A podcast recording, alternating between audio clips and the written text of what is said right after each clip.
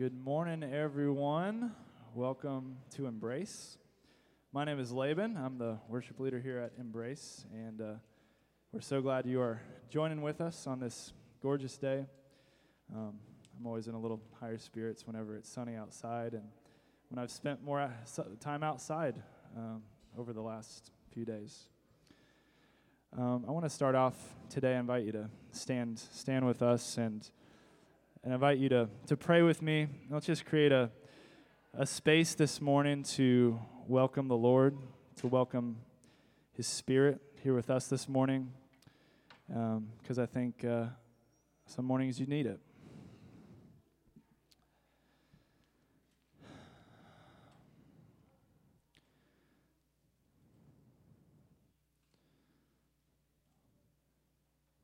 Lord, we thank you for this day.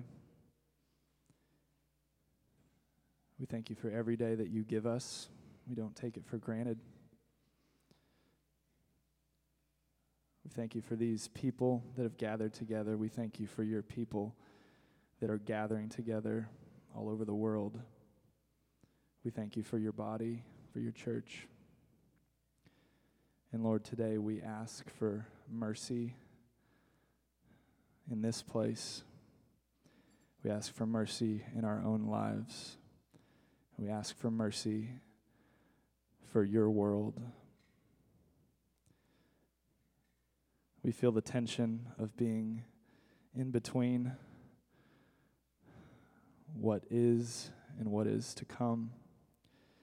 We feel pulled in both directions at time. We feel the joy and we feel the sadness. And Lord, we just pray that your spirit would be with us here in all of it. And we pray that we could have faith through all of it and faith that moves into action and moves into change into our own lives. We pray that we'd be open today to receive what you have for us and to receive your spirit. We ask all this in Jesus' name. Amen.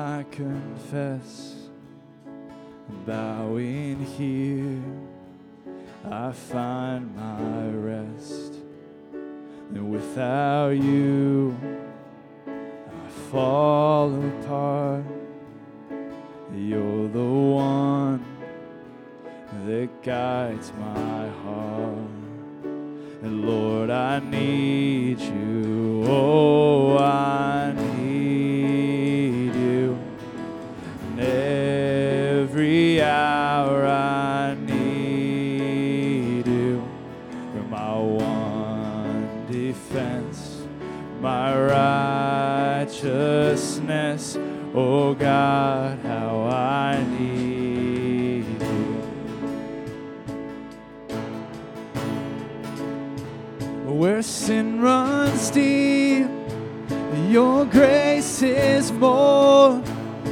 where grace is found is where you are. And where you are, Lord, I am free. And holiness is Christ in me. Yes, where you are, Lord, I am free. And holiness is Christ in me. Lord, I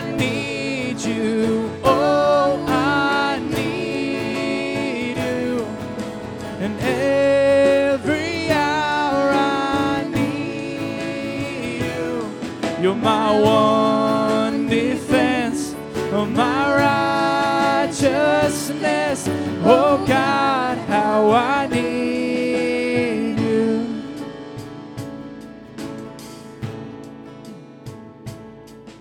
So teach my song to rise to you. When temptation comes my way. When I cannot stand, I'll fall on you. Jesus, you're my hope and stay.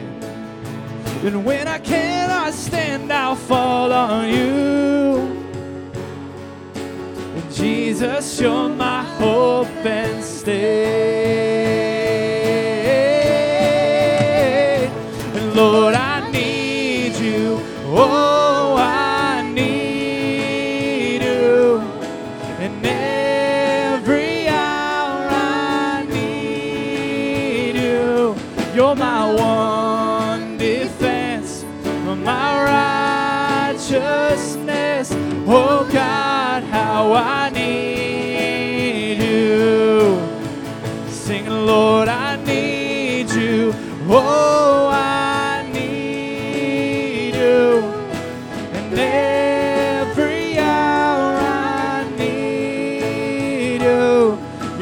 One defense, my righteousness.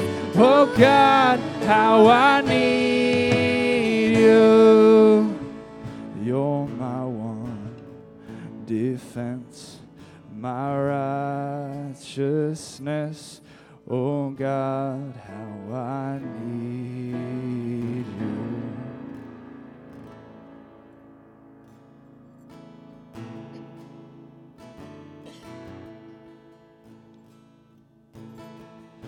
This our confession, Lord, that we are weak, so very weak, but you are strong. And though we've nothing, Lord, to lay at your feet, we come to your feet and say, Help us along. Sing that again. And it's our confession, Lord, that we are weak, so very weak, but you are strong. And though we've nothing, Lord, to lay at your feet, we come to your feet and say, Help us along. And a broken heart and a contrite spirit you have yet to deny. Your heart of mercy beats with love's strong current. And let the river flow by your spirit now. Lord, we cry, let your mercies fall from heaven. Sweet mercies flow from heaven. New mercies for today. Shower them down, Lord, as we pray. Let your mercies fall from heaven. Sweet mercies flow from heaven. New mercies for today. Shower them down, Lord, as we pray.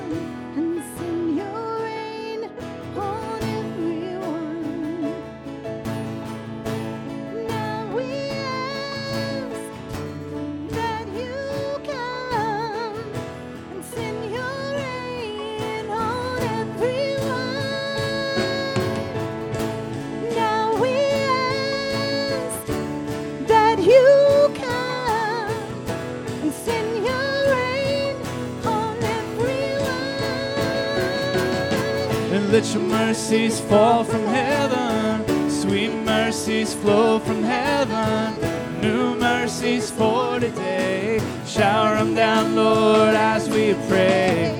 Let your mercies fall from heaven, sweet mercies flow from heaven, new mercies for today. Shower them down, Lord, as we pray.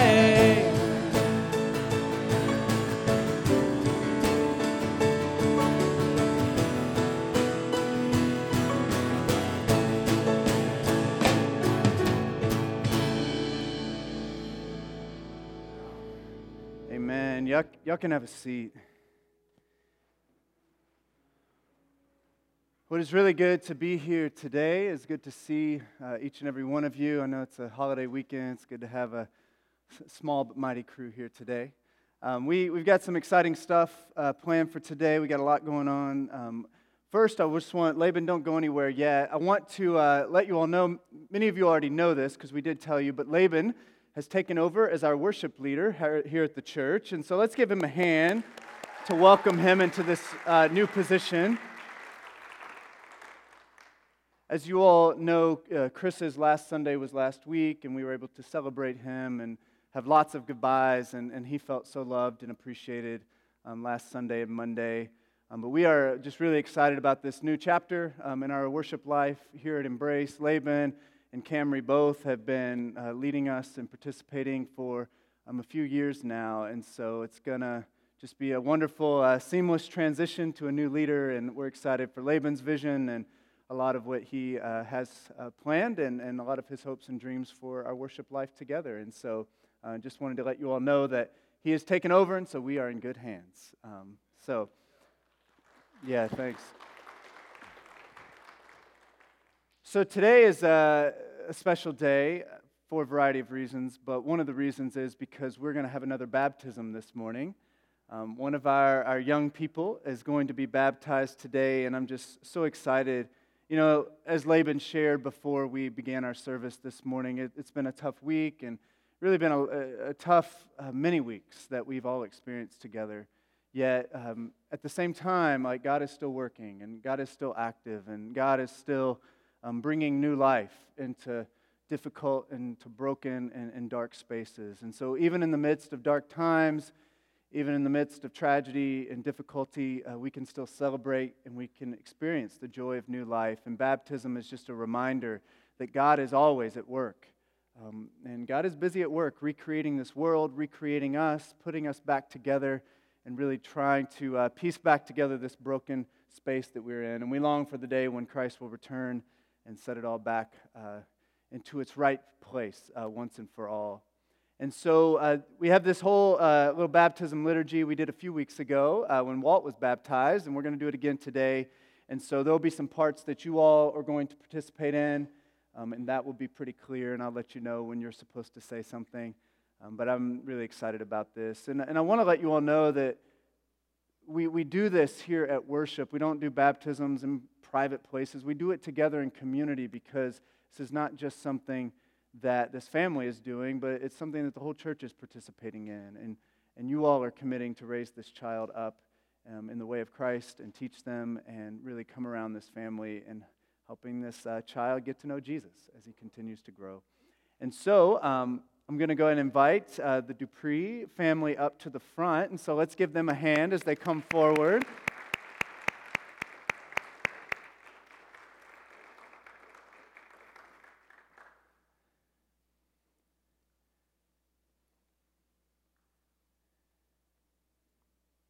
Brothers and sisters in Christ, through the sacrament of baptism, we are initiated into Christ's holy church. We are incorporated into God's mighty acts of salvation and given new birth through water and the Spirit. All this is God's gift offered to us without price. So this morning, I present for baptism Truett Brentley Dupree, this handsome young man up here, uh, and he is the son of Brent and Rachel Dupree.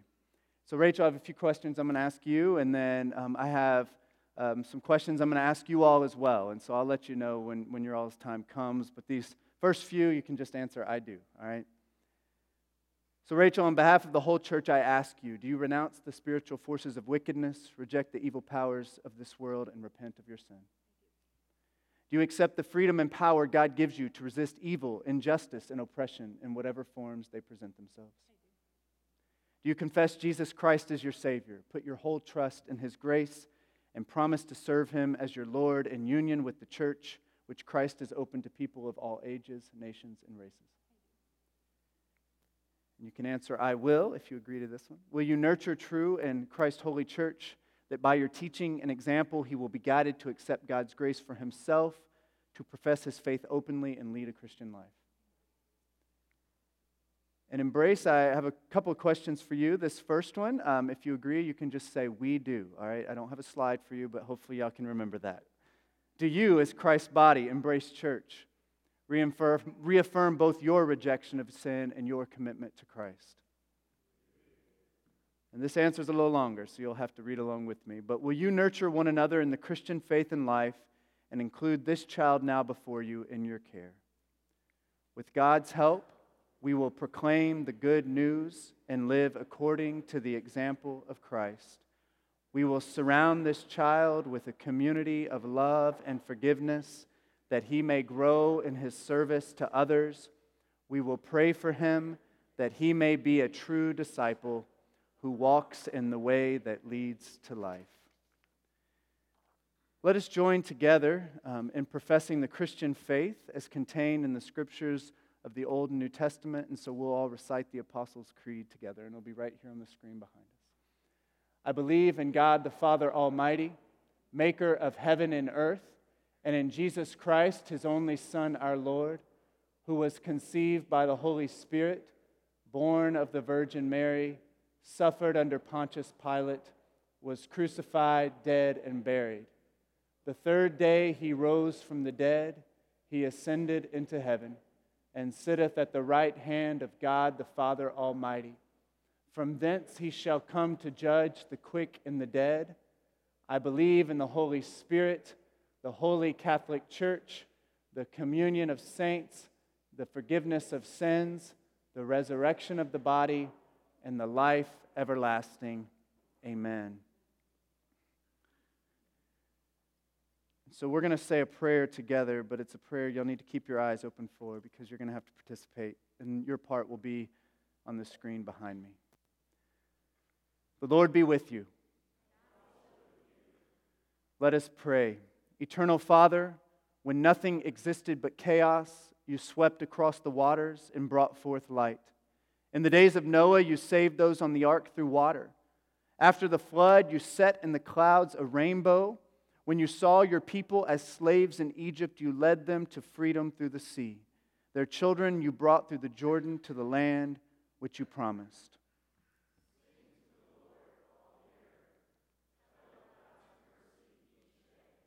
In the fullness of time, you sent Jesus, nurtured in the water of a womb. He was baptized by John and anointed by your Spirit. He called his disciples to share in the baptism of his death and resurrection and to make disciples of all nations.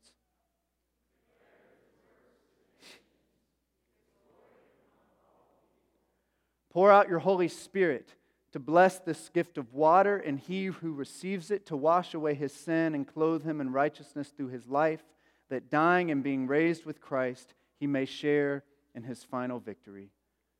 All praise to you, eternal Father, through your Son, Jesus Christ, who with you and the Holy Spirit lives and reigns forever. Amen. All right, we ready for this? All right, True, I'm just going to put a little water on your head.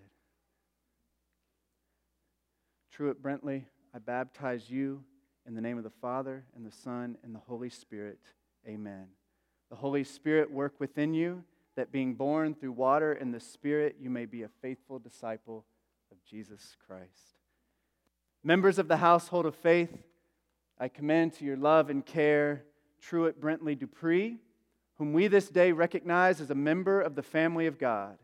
Will you so endeavor to live that this child may grow in the knowledge and love of God through our Savior Jesus Christ. With God's help, we will so order our lives after the example of Christ that this child, surrounded by steadfast love, may be established in the faith and confirmed and strengthened in the way that leads to life eternal. Let's give them a hand this morning and welcome this new little one into our church family. Y'all welcome to go have a seat. I encourage y'all after the service to go and uh, say hey to them and, and welcome them into the church family and just show some love to them after we're done here. Um, what we're going to do now is we're just going to spend just a few moments sharing with one another. And we do this each week, and we call this our time of gratitude and lament. We have a lot to be grateful for. God is busy at work in our lives and in the world, and there are so many blessings and good things that we can share. And so I encourage you to go around and share something you're grateful for. Um, also, there is a lot that we can lament. There's a lot we need to protest in our world right now and in our lives, hard things that we're facing. And so, if you have a lament, you can also share that as well. And so, what we do is just turn to maybe three or four people around you. If you're new or you're introverted like me, this may feel like, ah, I don't want to do this. Uh, but I think it's good to push yourself a little bit. It's a good way to meet a couple of people. And so, you can introduce yourself. Um, and even if you're not sure if you know each other or not, just go ahead and introduce yourselves anyway and, and just take maybe a couple minutes, just everybody share gratitude. And then if you do have a lament, you're welcome to share that as well. If someone shares something and you're not quite sure how to respond, um, a good thing to say, as Christina says, is you can just say, Thank you for sharing. Uh, that's a great response. And so let's just do that right now. And those of you online, uh, I would love for you all to share a little bit in the comments as well. I'll call you back together when it's time.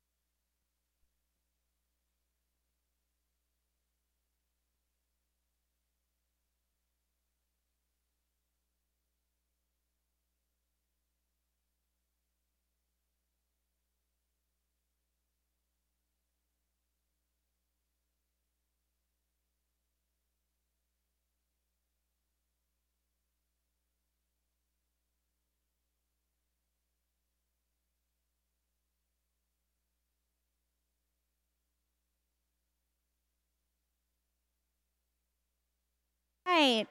Take maybe another 30 seconds and come back together here at the front, please.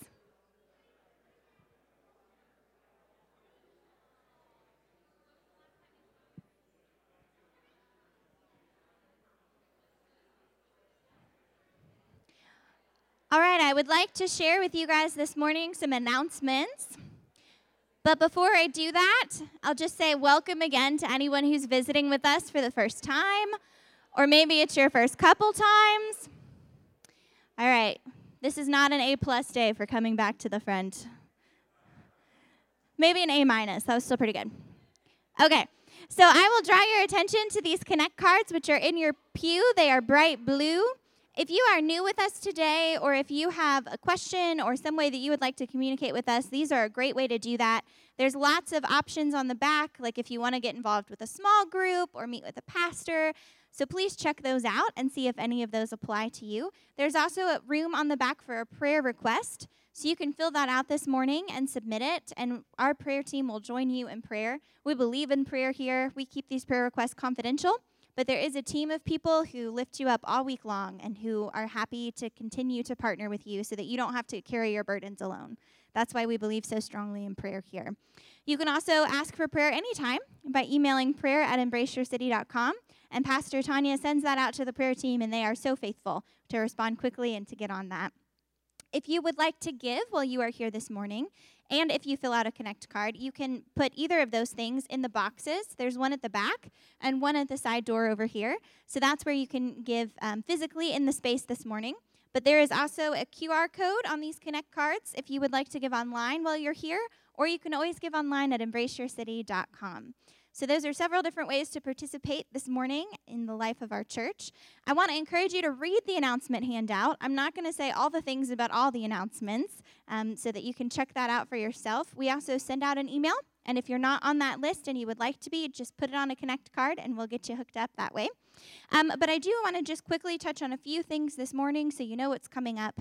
We are not going to have the gathering on June 6th. So that's not tomorrow, but it's the next week. Several key leaders are out of town that week, and we always cancel once during the summer. So it's going to be June 6th, but we'll be back to our normal schedule the next week right after that. And for those of you who don't know, we have the gathering every Monday night. It's a community meal, it's a place to form friendships and to get to know people and to experience our community and our neighborhood. And we meet together starting at 4 p.m. to pray if you can come that early. If not, you can come anytime. We eat together at 6 and then we have a worship service at 6:45. So we will do that tomorrow, not the week after, but then every Monday until like Christmas time. So that is the gathering. I will also let you know this morning that Common Good is still in need of mentors for their summer program. They ask for you to volunteer one um, week day, Monday through Thursday, um, and it's just a few hours on that day, but it is an incredible opportunity to get to know some of the kids in our neighborhood. Common Good is an amazing program. It's one of the main ways that we are in ministry in our neighborhood. Common Good is not just in our building, they are one of our biggest ministry partners. And so, if you want to get involved with the kids in our neighborhood, Common Good is one of the best ways to do it. And so, they really do need quite a few more mentors. They start in two weeks, and every single one of you can help this morning. Even if you do not have the space in your life to mentor, you can go see Noran at the back of the sanctuary. This is Noran. She has little flyers that you can take with you and hand to someone in your life who might be able to mentor. So we want to try and get more people involved so that they can have the support they need to run their summer program. So please, on your way out this morning, Noran's just going to stand right at the back. Go see her, find out more, and take a flyer to pass on if you can't do it yourself. Um, I also want to remind you that our next Bible class, we're doing a series of three this year. We did another one um, earlier in the winter time. So now we're getting ready to do the summer Bible class, which is all about historical context. And we are really blessed in our community to have several historians among us, including our own Egyptologist, which not many people can say.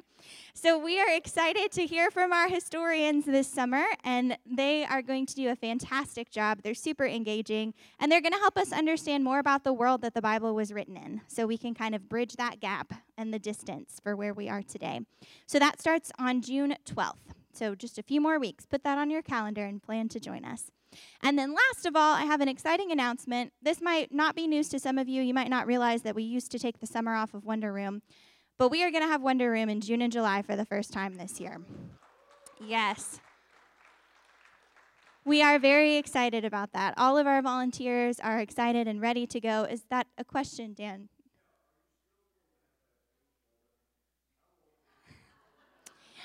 Um, Dan, you are not going to be anywhere near any of the ages that might might work for the Wonder Room, but we can talk more about wondering together. Um, so, we are still going to take off the month of August so that we can train volunteers and rest a little bit and prepare to jump back into a new school year, which is another opportunity for me to say you can get on in there and you can be a volunteer with us because we're going to do that training in August. So, if you have any interest, if you love wondering and, and want to know more about what the Wonder Room is, let me know. I'd be happy to get you plugged in. Um, and with no further words this morning, I will go ahead and dismiss all of the children to go to the Wonder Room together this morning. Let's give them a hand as they come down. All right, and if you will turn back towards the front here, we will worship with the band.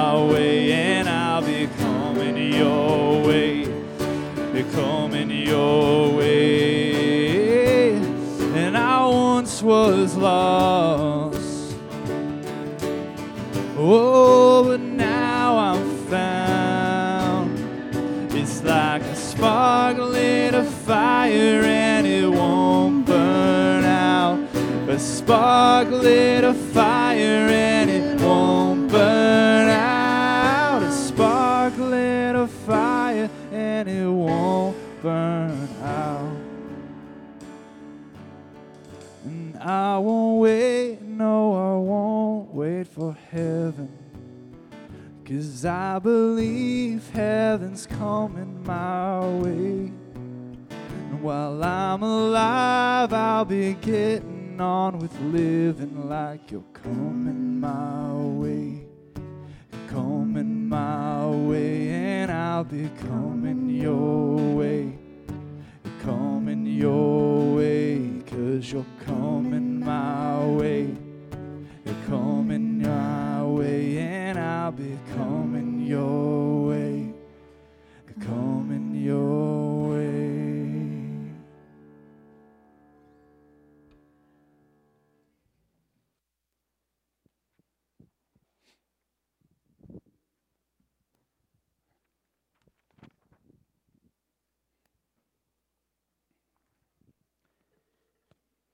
Amen. Well, before I share a word with you all for this morning, I, I just want to acknowledge, you know, that, that the past few weeks have been uh, really difficult.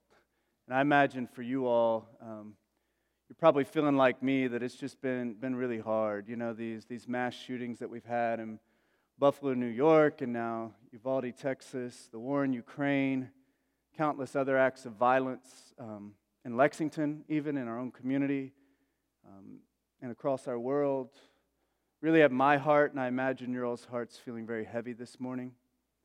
Seems like our nation is kind of spiraling down a deep, dark hole sometimes.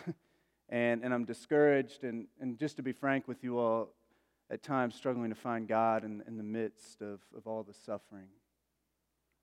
Tanya and Christina and I were talking earlier this week, and Tanya pointed out that you know, just like the vast inconsistencies that we're facing, you know, the fact that parents can't buy formula for their babies, but we can, 18 year olds can buy assault rifles um, as a birthday present for themselves. And, and I find myself just praying, you know, Lord, Lord, help us. Lord, help us. You know, I know a lot of you are furious. Um, some of y'all are filled with uh, righteous anger. Others are scared and hopeless, sad, discouraged. And I just encourage you all to, to just take your full selves to God. All your feelings, all your angers, all your hurts, all your doubts, all your sadness. Um, the Psalms in the Bible are just full of all sorts of songs and poetry, uh, many of them full of, of rage, even. and, and God is a God who can handle all that. Just like a perfect and wonderful parent, you want your children to bring their full selves to you, right? And God is is how much better than, than our best parents in the world, right? God is even better than that. And so I encourage you just to, to be willing to, to take yourself to God and cry out to God and take all your emotions and feelings and, and insecurities and doubts to Him.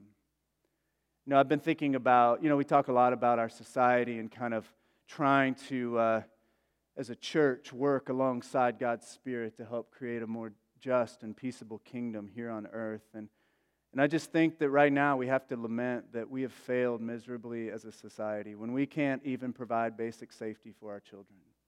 You know, Jesus had some hard, hard words for people who mistreat kids. Um, and he said that if anyone causes a little one to stumble, it'd actually be better for them to have a large stone hung around their neck and drown in the depths of the sea. And, uh, you know, that's harsh, but Jesus doesn't mess around with this kind of stuff you know, in moments like this, I, I find that words are often hard to come by. I don't really know what to say. But fortunately for Christians, for us, there's a deep spiritual tradition that we have called lament. And we do it each week together in y'all's gratitude and lament time. But laments are basically prayers of protest um, through prayer. You know, it's, it's protest through prayer, basically, taking all these things to God as a community as we just lament and say, God, help us. Things are really messed up. And so I want to pray together a lament that I found this morning that, that's really lamenting all the violence that we see all around us. And so there'll be a part, if you can go ahead and throw the first slide on the screen, Tom, that would be great. Um, you'll see in yellow it says all, and that'll be your all's part to say with me. But I, I just invite you all to pray this prayer of lament with me this morning. Come and hear our pain, O God. Come near and hear our complaint. Violence is singing a victory song, and our arms are hanging limp at our sides. Our tears cannot stop. Violence has cut us, bleeding, we stand together now. Make us brave enough to stand in front of violence and call it a thief and a liar.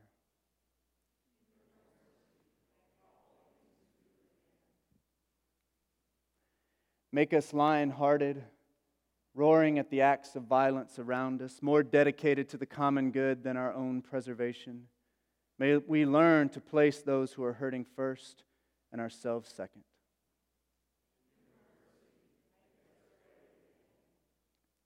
Make us mercy, calling to those committing the violence. Like lost lambs living in darkness, drinking bitterness, disconnected from their true selves. May we call them back to the fold, shouting loudly that they are created for life, not death, kinship, not killing, love, not hate.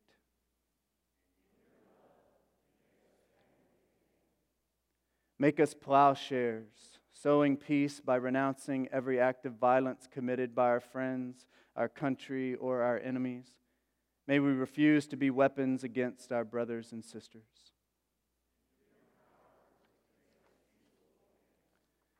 Make us fearless, relentlessly waging peace instead of war, refusing to accept any act that cuts, kills, and breaks down people made in your image, no matter if they wear the uniform of a police officer, pastor, politician, or soldier.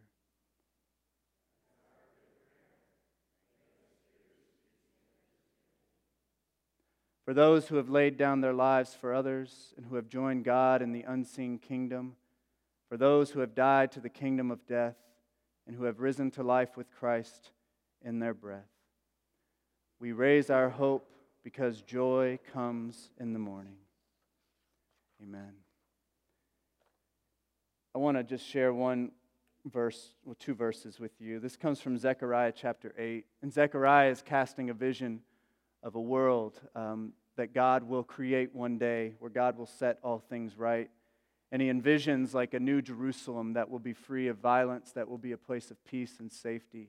And I love what Zechariah says here. He says, This is what the Lord Almighty says. Once again, men and women of ripe old age will sit in the streets of Jerusalem, each of them with a cane in hand because of their age.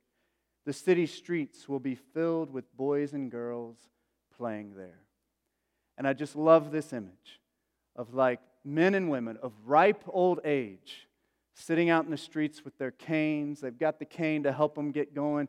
They're at peace, they're taken care of in their community, and they're watching the boys and girls, the littlest ones in the community, play in the streets safely with joy. And that's really a, a world that I want to see. a world where the oldest and the youngest and everybody in between is taken care of, is looked after, and is able to find uh, peace and joy. And so we're going to keep relentlessly working for that until Christ returns. Um, as the song said, you're coming our way, right? As we sang earlier.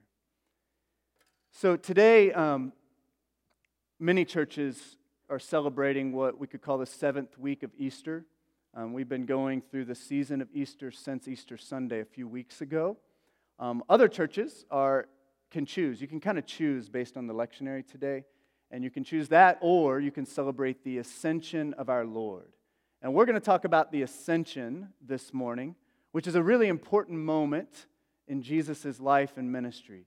The ascension, if y'all know what that means, it's kind of a word we don't use too often these days, but the ascension is that moment when Jesus ascended, when he rose up into heaven in front of his followers' eyes.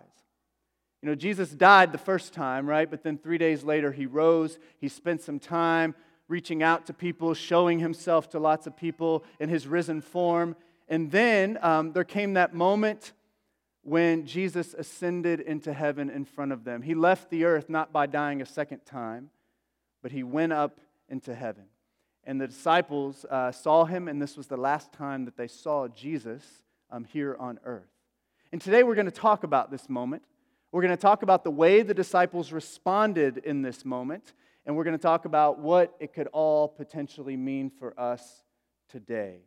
I'm going to read from Acts chapter 1, verses 1 through 11. So if you want to turn in your Bibles, you can. Also, we'll have the words from that text right on the screen behind me. We've been in the Gospels all year, and we're going to stay in the Gospels, but I'm, I'm taking one detour to Acts today, okay? So don't, don't get mad about that, but we're going to look at Acts. This is still about Jesus. Um, and so let me read this. It says, In my former book, Theophilus, Theophilus, this is the same person who wrote the book of Luke, by the way. So he's saying, In my former book, the book of Luke, I wrote about all that Jesus began to do and teach until the day he was taken up to heaven after giving instructions through the Holy Spirit to the apostles he had chosen. After his suffering, he presented himself to them and gave many convincing proofs that he was alive. He appeared to them over a period of 40 days and spoke about the kingdom of God.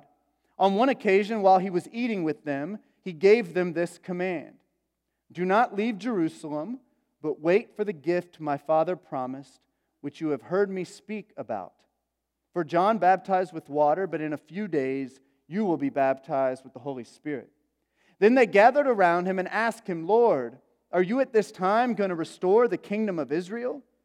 He said to them, It is not for you to know the times or dates the Father has set by his own authority, but you will receive power when the Holy Spirit comes on you, and you will be my witnesses in Jerusalem and all of Judea and Samaria and to the ends of the earth.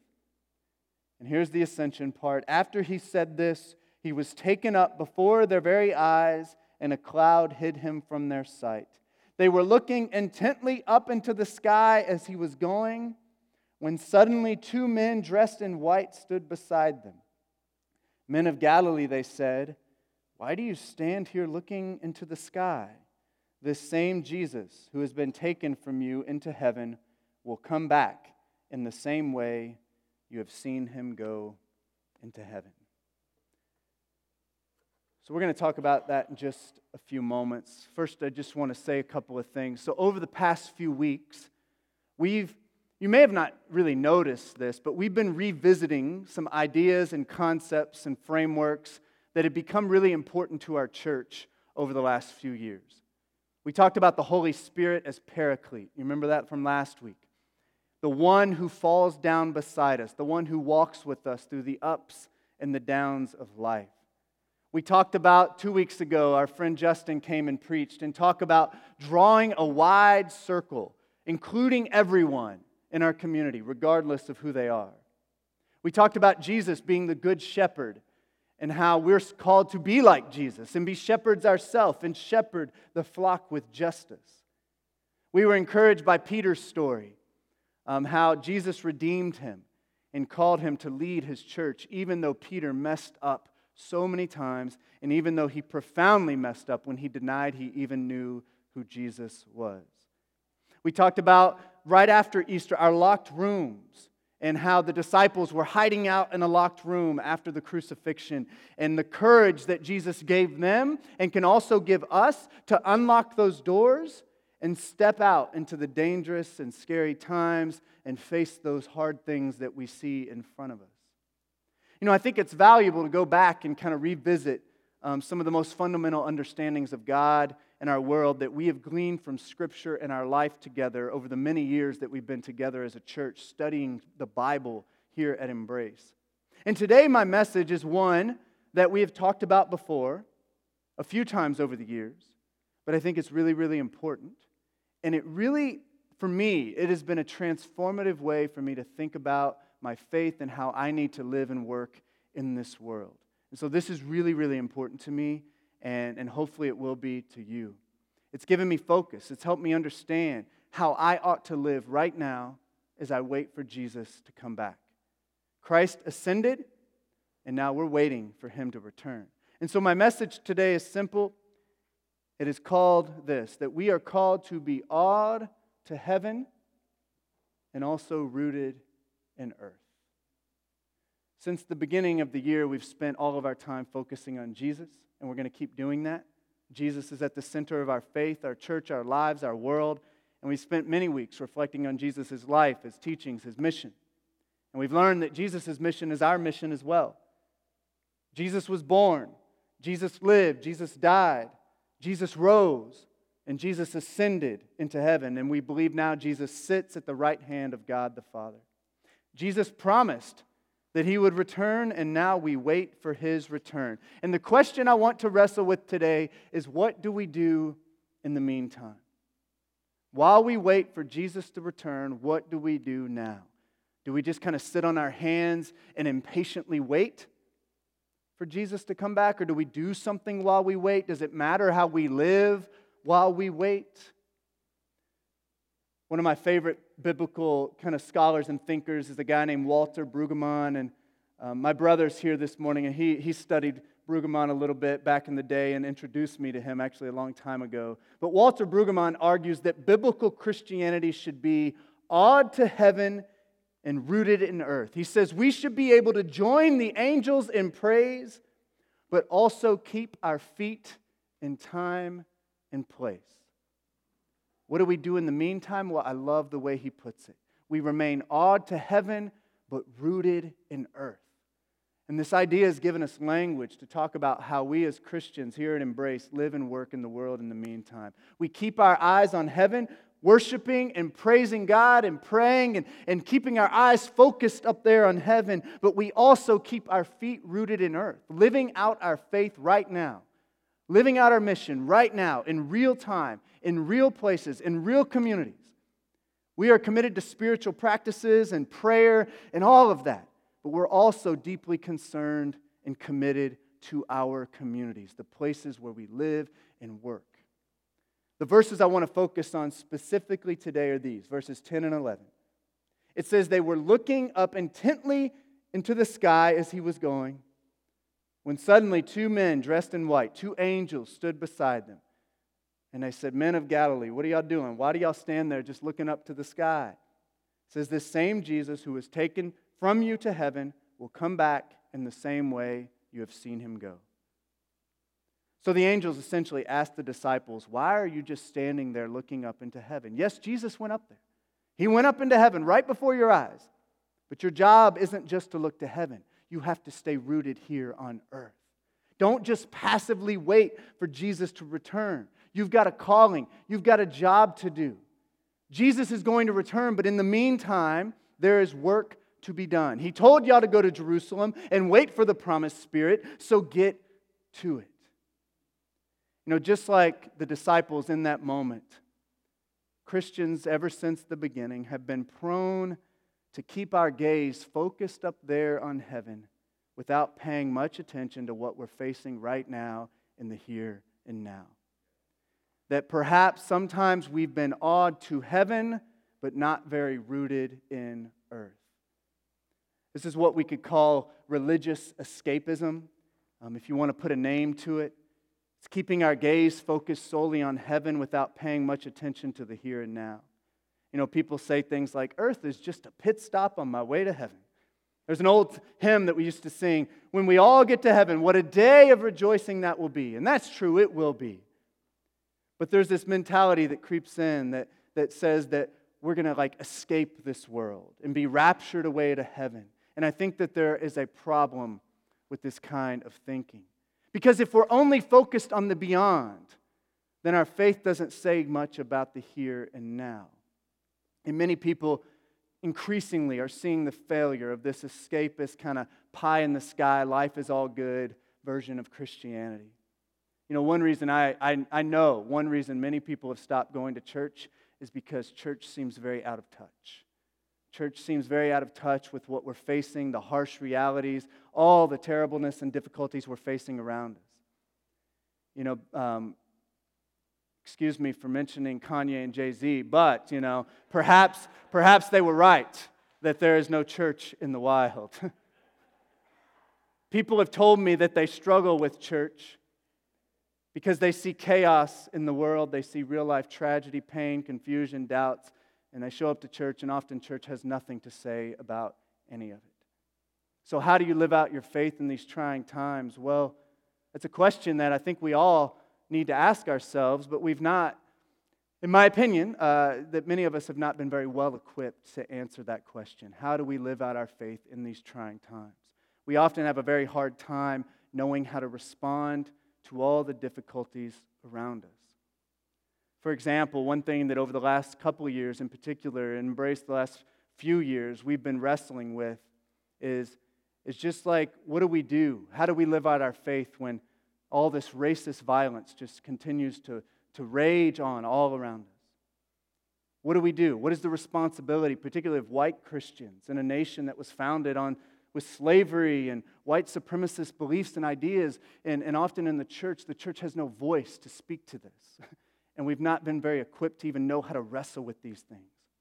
Another issue that is so current and critical and important right now is, is the, the way that, that we haven't been really well equipped. And I've talked about this recently more and more, but we haven't been given the tools and to know how to bring Jesus' love and invitation to our lesbian and gay and bisexual and queer and trans people who are experiencing such rejection and injustice and, and lack of compassion and acceptance by the church.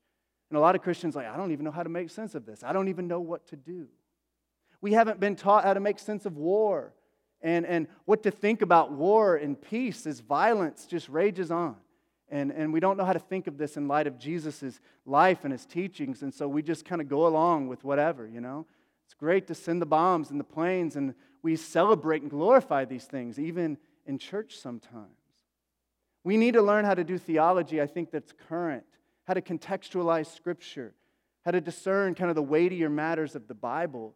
And this is what we're trying to do at Embrace. This is the kind of work we're trying to do. We're trying to do theology that makes sense right now and ask the hard questions about how do we follow Jesus right now in this time and place that we're living in today.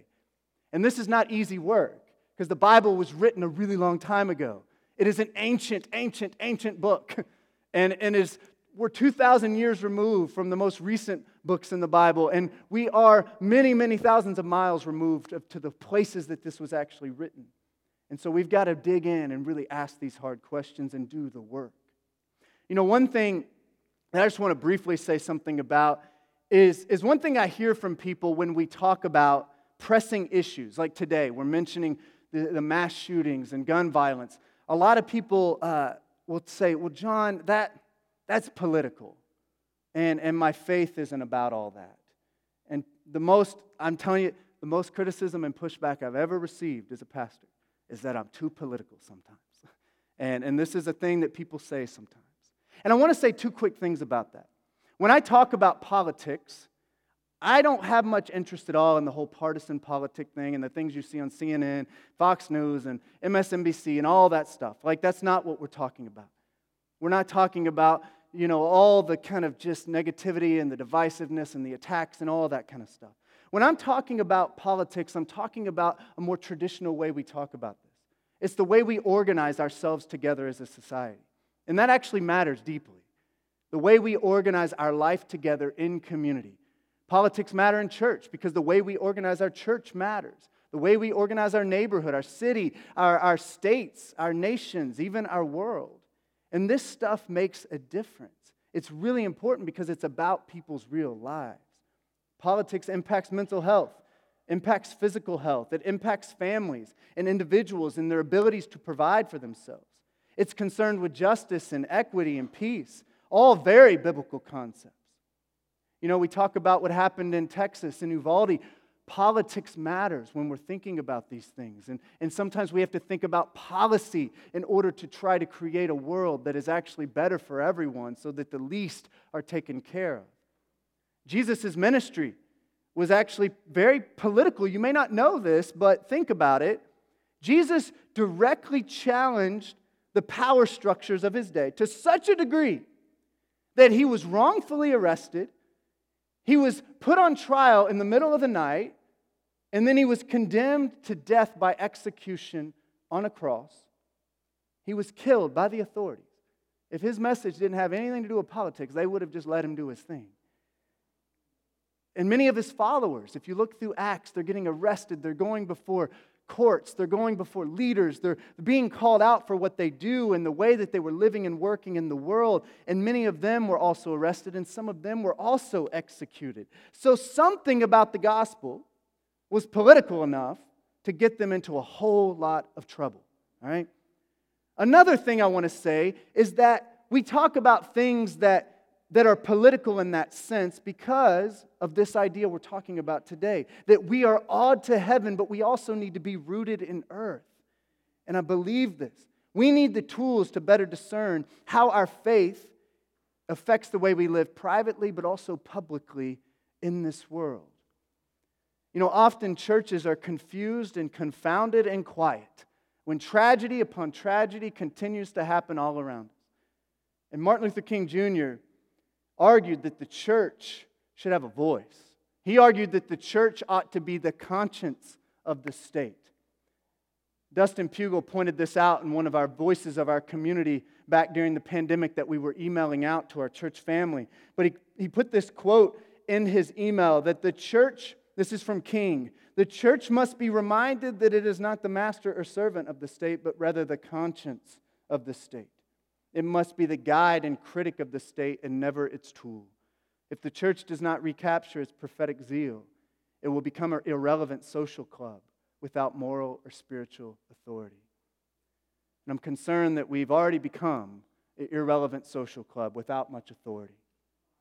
King preached these words decades ago, but they're just as relevant as they uh, now as they were then.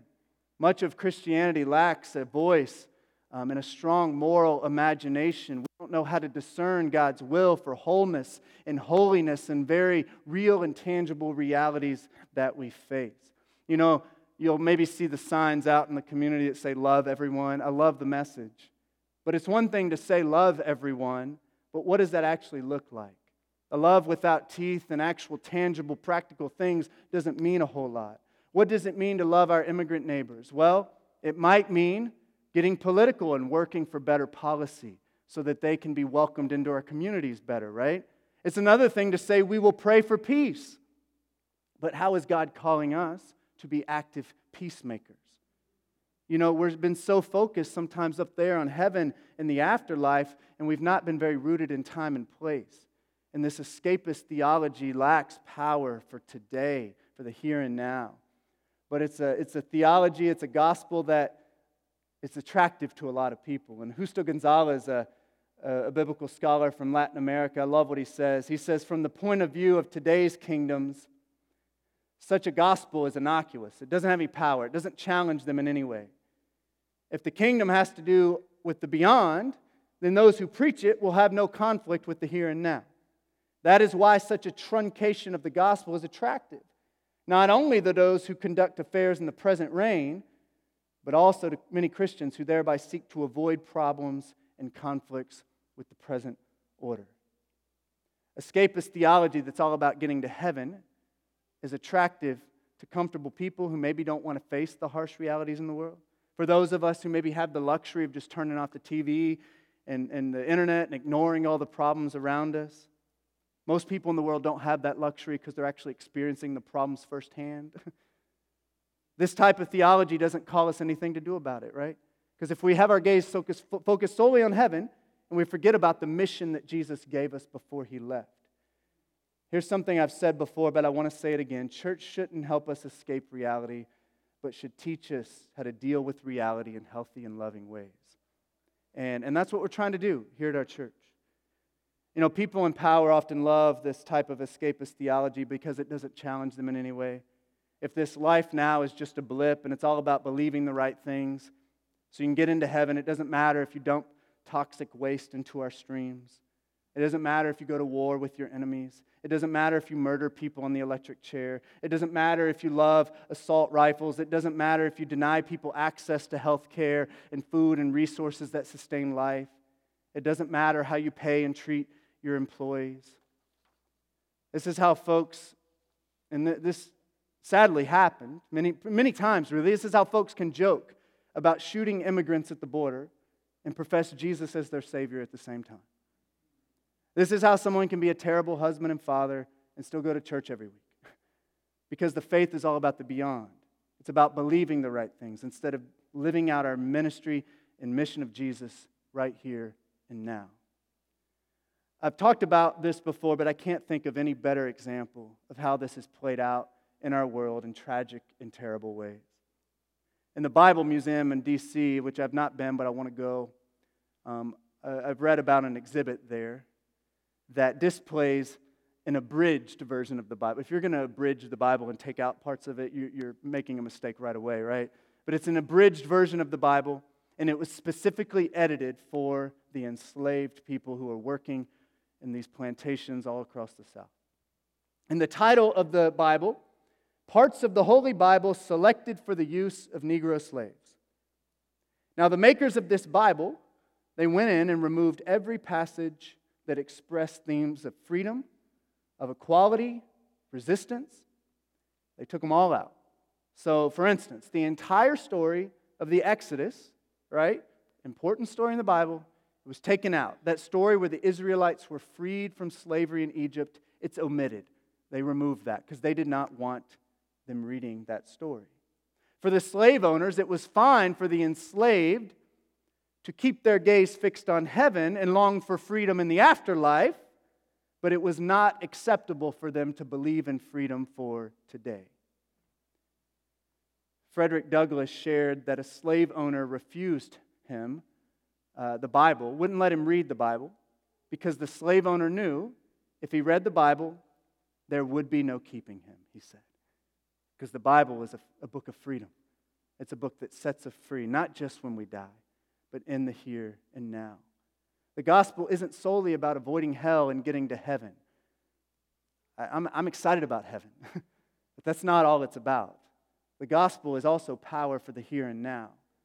And so let's not get our gaze, um, let's not get trapped with our gaze fixed solely on heaven. Yes, we long for that day, you know, when Jesus is going to come back down, and, and I'm excited about it when he's going to finish his work. But in the meantime, we are called and we are empowered to continue the work that he started a long time ago. We don't just honor his legacy, he is with us, working through us, empowering us through his eternal spirit that lives within us.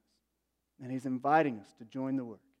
You know, the resurrection was not like the, the final moment of Christianity, it's really the beginning of all of it. That is the moment when, when it all started. And, and the ministry of Jesus continues on from that very day through us, through his spirit working in us and through us. So let's stay odd to heaven. We're going to keep worshiping and praising God and connecting with Him and, and be excited about that day when it all will be set right. So let's stay odd to heaven, but also let's stay rooted in earth.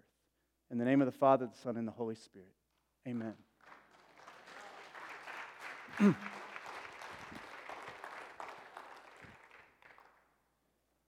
going to share communion this morning and So, y'all can go ahead and get your communion cup ready. You may want to go ahead and get started. They can be a little tricky to open at times. if we can uh, get this COVID thing behind us, we'll start, start using the loaf and the juice again, um, which was great. But for now, we'll do it a way to spread less germs among our community.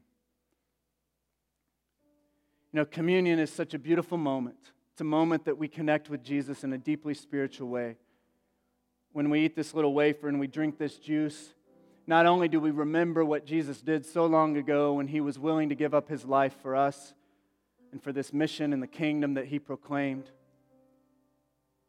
but we also get to experience Jesus in a spiritual, profound way. It's just such a beautiful moment we share. And so when you eat this wafer and you drink this juice or whatever y'all have at home, which you're using for this purpose, know that Jesus is present in this moment with you. And this is a sustaining thing that we do every week. We're taking in really the power and presence of Christ as we share communion together.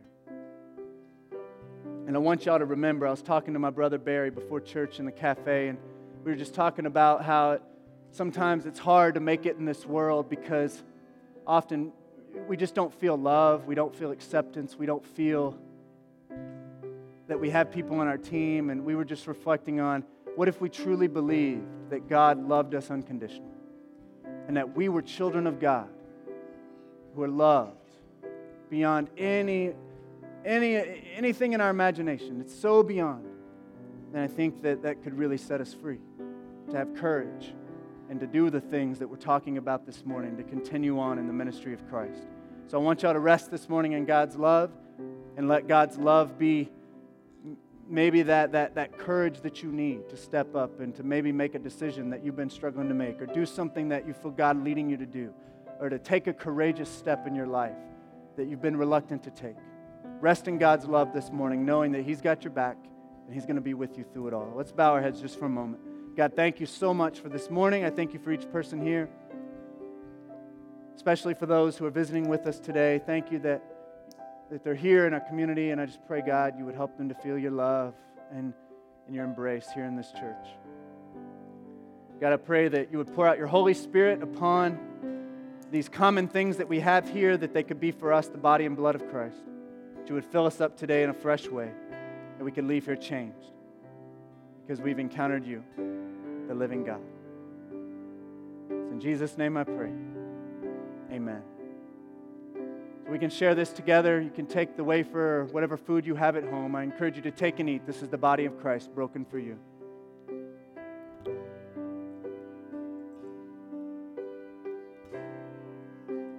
And encourage you to take and drink. This is the blood of Christ shed for you for the forgiveness of sins. We're going to sing a song together as we end our time. Altar's open to you if you'd like to pray here.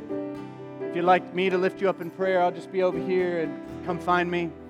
Um, Tanya will be in the back, Pastor Tanya, maybe a member of our prayer team as well, if you'd rather go to the back. But let's all stand together as we close our service.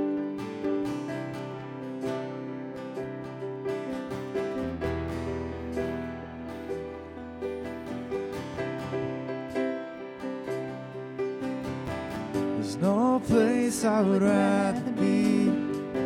No place I would rather be. There's no place I would rather be. Here in your love, here in your love.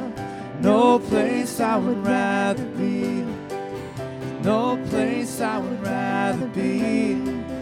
No place I would rather be than here in your love, here in your love. Sing that again. No place I would rather be. No place I would rather be.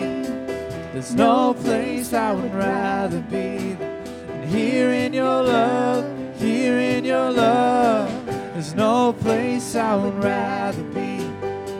There's no place I would rather be. There's no place I would rather be than, here in your love, here in your love. So set a fire down in my soul that I can't contain, that I can't control.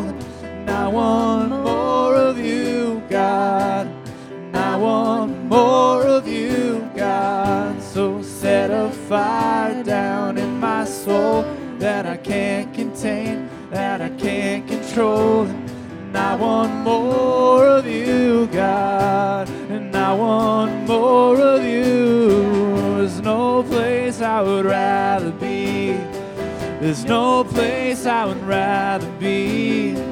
There's no place I would rather be than here in your love, here in your love. There's no place I would rather be. There's no place I would rather be. There's no place I would rather be than here in your love. Set a fire. So set a fire down in my soul that I can't contain and I can't control. Now want more of you, God. Now want more of you, God.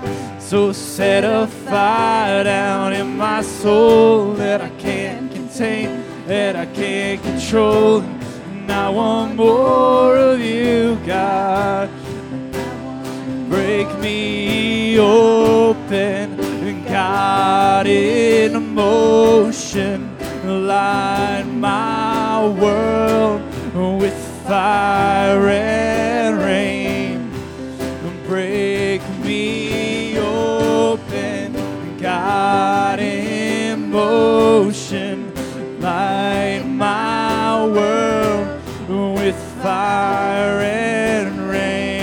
feel my heart? Can you feel my heart as I reach for you? Can you feel my heart as I reach for you?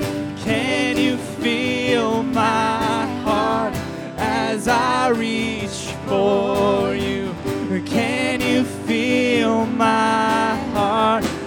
As I reach for you? And I can feel your heart as you reach for me. I can feel your heart as you reach for me. I can feel your heart as you reach for me. I can feel your heart for me. So set a fire down in my soul that I can't contain and I can't control. And I want more of you, God. And I want more, more of you. So set a fire down in my soul that I can't contain and I can't control. And I want more of you, God. I want more of you, yeah. So set a fire down in my soul that I can't contain and I can't control. And I want more of you, God. And I want more of you, God. Amen. If y'all could prepare your hearts to receive the benediction, may the love of God the Father, the grace of our Lord Jesus Christ, and the fellowship of the Holy Spirit be with you all now and forever. Amen. Go in God's peace. We'll see you next time.